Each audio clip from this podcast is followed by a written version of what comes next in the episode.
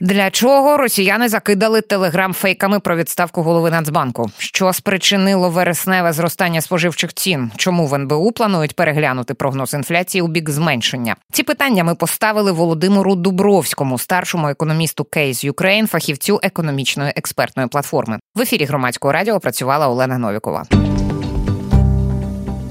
Будемо говорити про інфляцію, що з нею відбувається, але перше питання в мене буде не те. Тут е, спочатку з'явилася купа е, інформації про те, що Андрій Пишний написав заяву про звільнення з посади. Там якісь джерела розповідали, що він буцімто і в Україну, певно, не повернеться з е, Маракешу, так де він на зустрічі керівництва Світового банку та Міжнародного валютного фонду. Потім він сам каже: яка цікава штука, із Фейсбучиків дізнався, що я виявляється заяву написав. От каже, брехня.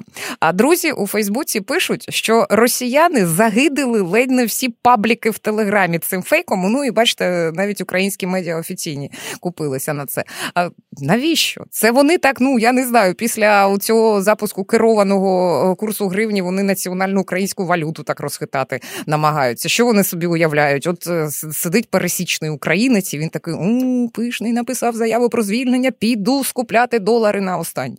Чи як? Навіщо? Ну, приблизно так. Е, є такий вислів, що гроші це довіра. Тобто, якщо е, гроші в нас за гроші в нас відповідає Національний банк, то це довіра до нашого національного банку. Якщо там раптом трапляються якісь такі пертурбації, то звичайно певна частина людей втрачає цю довіру, там кидаються позбуватися національних грошей, може е, дещо нашкодити на валютному ринку. Ну насправді тут е, ще е, Національний банк е, здебільшого нас зараз продає валюту для того, щоб підтримувати курс. Ну і для того, щоб просто мати е, гривні, бо е, до нас надходять гроші у твердій валюті. Е, а тут була сприятлива ситуація. Він трошки її там навіть викуповував з ринку. Тобто, так все більш-менш налагоджується. Ну от вони вирішили трошки дестабілізувати. Ну це я думаю не зіграло е, великої ролі, тобто навряд чи багато людей побігли Е, ну, це скоріше була моя іронія, зрозуміло. А з іншого боку, ця зустріч в Маракеші, е, Світовий банк, Міжнародний валютний фонд на тлі цього місія МВФ в Україні працює. Ну я не знаю, може там е, вони розраховують, що в Твіттері учасники з керівництва цих міжнародних установ прочитають і будуть думати, ага, от пишний приїхав, а насправді він звільняється. Не будемо йому грошей давати, не будемо нічого підписувати. Чи це так не працює? Бо Андрій е. Пишний вийде і скаже брехня, і крапка. Ну так, це легко спростувати. Хоча, можливо, там хтось і вірить таким пліткам. Проте е, ми зараз е, не критично залежимо від їхніх грошей. Ми залежимо зараз від грошей від Сполучених Штатів, від Євросоюзу, ну і деяких інших наших партнерів, які менші суми дають на відміну від минулих років, у нас зараз залежність від сам, саме МВФ мінімальна. І це добре, в принципі, е, тому що там ну є деякі питання е, стосовно структурних маяків, е, які ми мали виконати до, до приїзду місії. Ну, це місія. Нехай потім, коли завершить роботу, розповість, яких висновків вона дійшла з підготовки перегляду цієї програми розширеного фінансування. Тема в нас сьогодні не та розмова. Нарешті ми дісталися.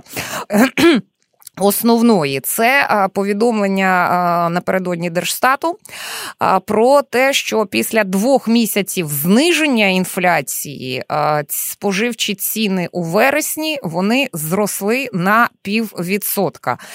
Липень 0,6%, серпень 0 і е, перепрошую 1,4%. А що сталося у вересні? Є якісь от об'єктивні причини які можна назвати оце, оце і оце призвело до зростання інфляції. Давайте спочатку маленьке уточнення, бо дуже багато хто плутає. Інфляція це процес зростання цін. Дефляція, відповідно, процес е, зниження цін. Тобто е, зростання інфляції У нас не відбулося. У нас інфляція весь час зменшувалася, починаючи з минулого року, і ви правильно е, назвали на початку, що вона зараз знизилася до 7,1%, що є меншим ніж було до Великої війни. Навіть тому е, зараз е, іде е, дійсно два місяці поспіль було зниження цін, рівня цін, тобто дефляція. Ну, якщо так говорити, mm-hmm. але це це не дефляція насправді, а просто зниження цін. Бо дефляція це, якщо це відбувається на, на протязі е, протягом довгого часу, так само інфляція. А зараз ми маємо локальне підвищення цін.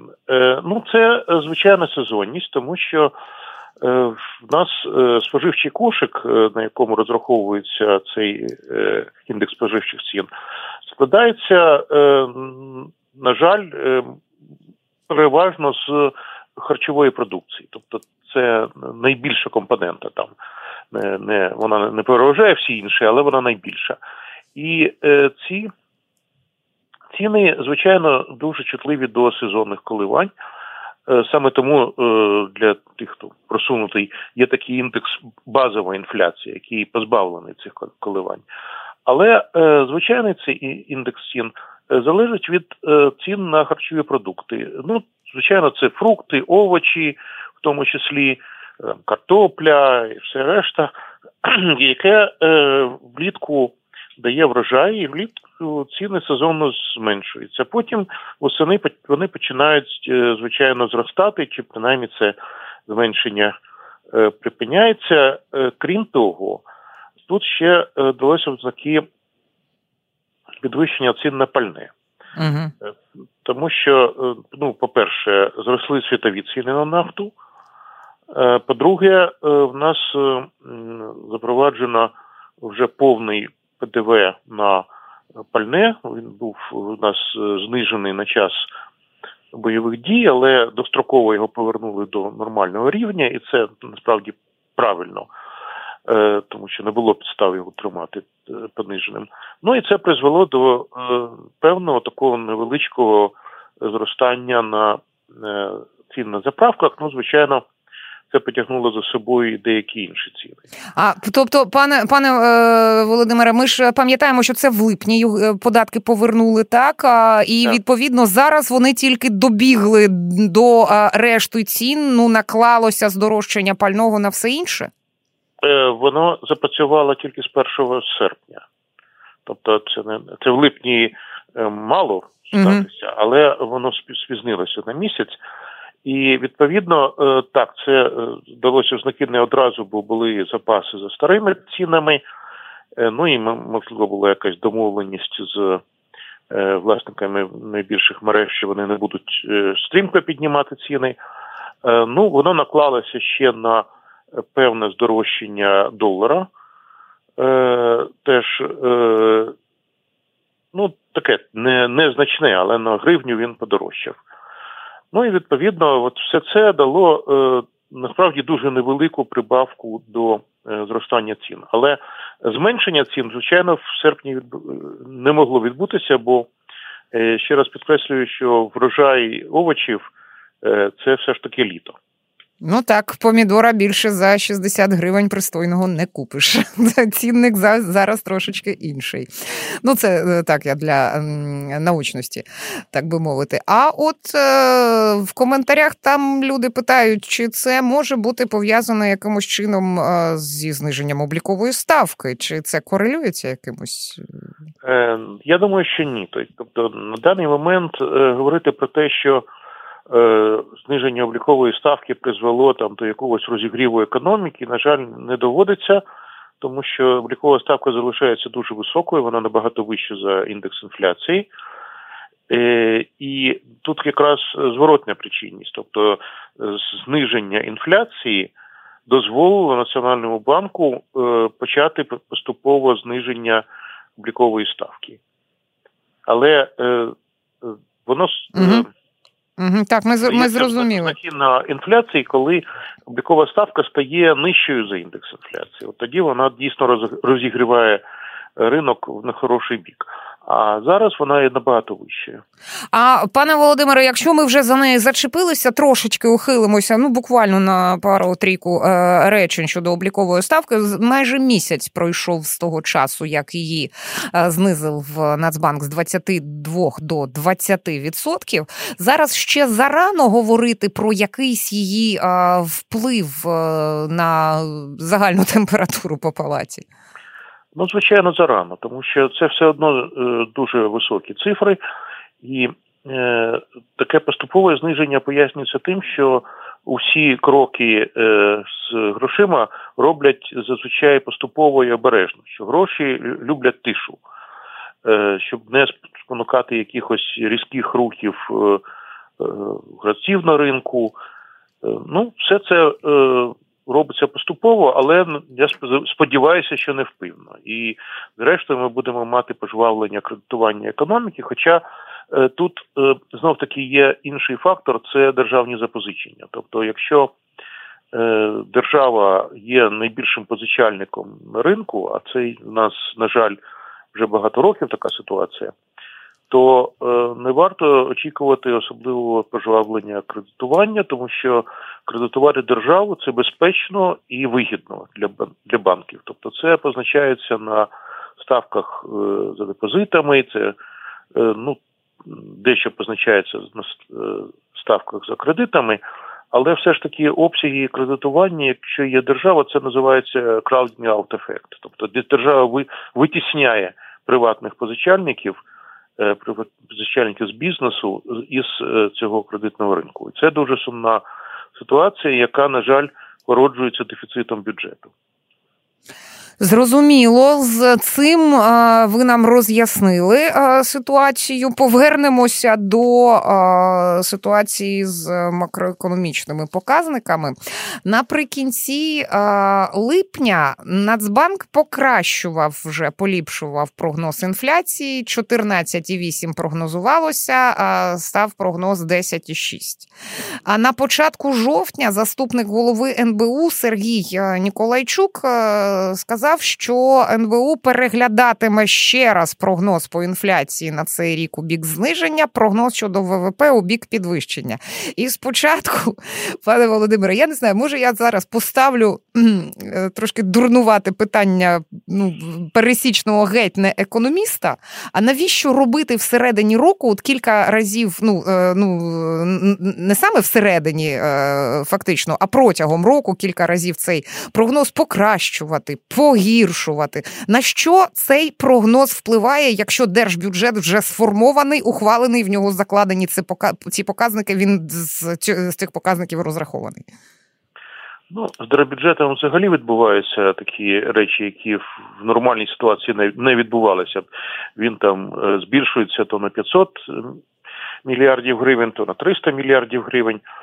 Е, це залежить здебільшого зараз е, від допомоги наших партнерів, тому е, бюджет зараз не дуже залежить від макроекономіки, але це впливає на очікування ростів ринку. Ну, наприклад, е, є інвестори, які щось інвестують. Ну, їх зараз небагато, але все ж таки вони є. Є різні. Інші компанії, які прогнозують свої доходи, і вони всі враховують, звичайно, і показники інфляції, і показники зростання ВВП, е, тому що їм треба будувати свої плани. Е, бізнес, е, ну великий принаймні бізнес і середній бізнес він потребує такого планування наперед. Ну і для них власне ці прогнози є дуже цінними і вони є в певному сенсі дороговказом. Зрозуміло. А от днями, е, власне, український бізнес, ну це е, знов таки до заяв е, Нацбанку, розповіли вони про ну, складання цього чергового індексу очікувань ділової активності і кажуть, що у вересні бізнес позитивно оцінив поточні результати діяльності після стриманих двох місяців очікувань. І кажуть, ну добре, от цей індекс було 51 точніше було 49,3, стало 51. Це істотне зростання, і завдяки чому воно склалося?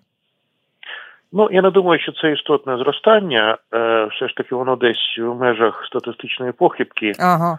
Але е, те, що є певне зростання протягом довшого часу е, оптимізму українського бізнесу, це природно, і якраз це і пов'язано з тим, що все ж таки в наші прогнози зростання переглядаються в бік е, підвищення, а прогнози інфляції переглядається в бік зменшення. Тобто економіка здоровшає, вона оговтується від шоку, хоча дуже повільно, але все ж таки е, вона більш-менш пристосовується до е, нинішніх таких неприродних для ринку умов. Стосовно кореляції між прогнозами НБУ та прогнозами Нацбанку, перепрошую, Міжнародного валютного фонду, звіт МВФ за жовтень прогнозує повернення фонд економіки України на шлях зростання і очікує на рівні 2%. Тоді як в Нацбанку прогнозували, от е, липень, здається, це 2,9% і кажуть, будемо ще покращувати. Чому така різниця майже на відсоток? Ну тут мені важко сказати, вони використовують, мабуть, різні припущення і mm різні моделі, е, але для макроекономічного прогнозу це невелика похибка, тому що макроекономічний прогноз це все ж таки річ така доволі хитка. Ну, ми, ми, ми, ми, бачимо так саме саме про це. Ну, Є є такий анекдот, що навіщо е, Бог створив синоптиків для того, щоб економістам не було так соромно. Це щодо прогнозів. Я, я я, зрозуміла. Слухайте, не чула цього жарту. Запам'ятаю, ви мене я змусила щиро посміхнутися. Е, пане Володимире, наостанок, е, мені здається, що це крута новина. Е, Світовий банк схвалив використання Прозоро для усіх проєктів, які він фінансує в Україні. Це ж добре? Ну, це визнання. Так. Це...